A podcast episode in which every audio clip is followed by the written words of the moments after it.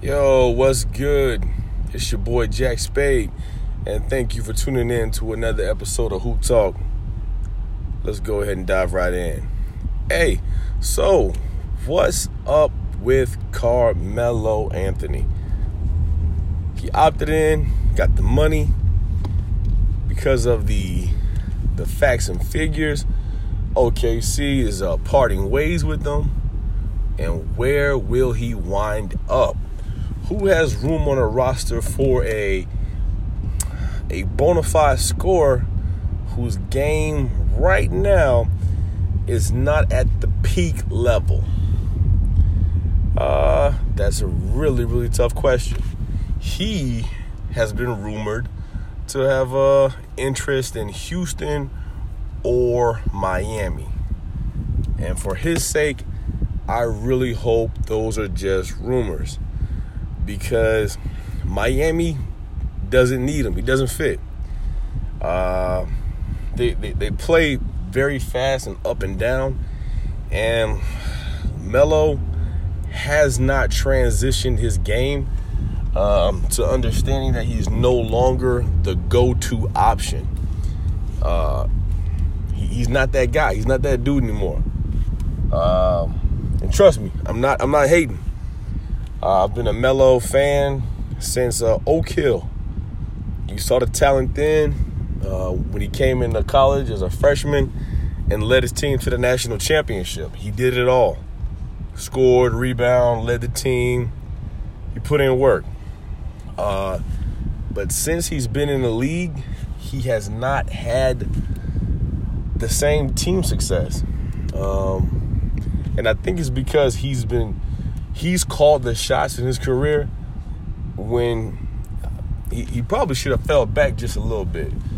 Uh, if you do recall the 2003 NBA draft, the Pistons wanted him, but he kind of flat out said, Yo, I'm not going to Detroit. Didn't want to do it. Market or whatever, he did not want to go to Detroit. He wanted to go to a, a different team winds up going to the Nuggets. Okay, cool. The Nuggets never really had the success. I mean, they got to the Western Conference Finals, I think, once.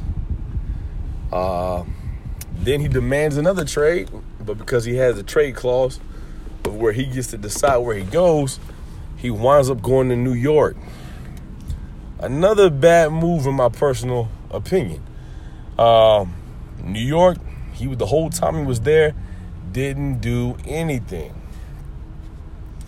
Then you think, okay, he's out of there. He's going to make some moves. He's going to do something different.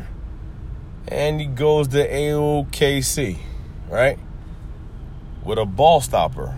Well, not even so much a ball stopper because Russ is a, he's a ball dominant guard. Now, how, else do you average a, a triple double an entire season? The ball's in your hands. Um, and now he's he's wanting to go play for the Rockets, who have two ball dominant guards. And he shoots the three pointer pretty well, but he's not a he's a he's a volume shooter. And on that roster, I don't see him getting a, a significant amount of shots. I just don't.